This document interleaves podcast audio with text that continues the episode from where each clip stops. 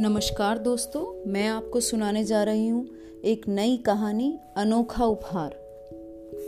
रोहन कक्षा एक में पढ़ने वाला एक छोटा सा बालक है। आज वह बहुत खुश है। बच्चों, जानते हो क्यों? आज उसका जन्मदिन है। रोहन की माँ ने उसके जन्मदिन पर बहुत सारे पकवान बनाए हैं।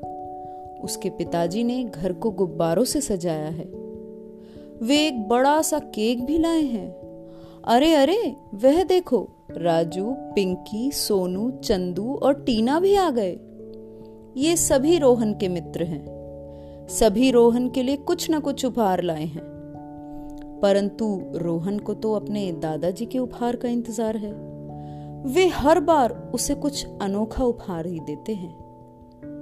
जब रोहन से और ना रुका गया तो वह अपने दादाजी के पास गया और बोला, दादाजी, मेरा उपहार कहाँ है? दादाजी हंसकर बोले, बेटा, यह लो अपना उपहार. उस छोटे से लिफाफे को देखकर रोहन ने कहा, ये क्या है दादाजी? दादाजी उसे घर के पीछे के आँगन में ले गए। पीछे पीछे रोहन के सभी मित्र भी चल दिए। तब दादाजी ने उस लिफाफे से आम के बीज निकालकर ज़मीन में बोते हुए कहा, अब जैसे जैसे तुम बड़े हो गए वैसे वैसे इस बीज से निकलने वाला आम का पेड़ भी बड़ा होता जाएगा।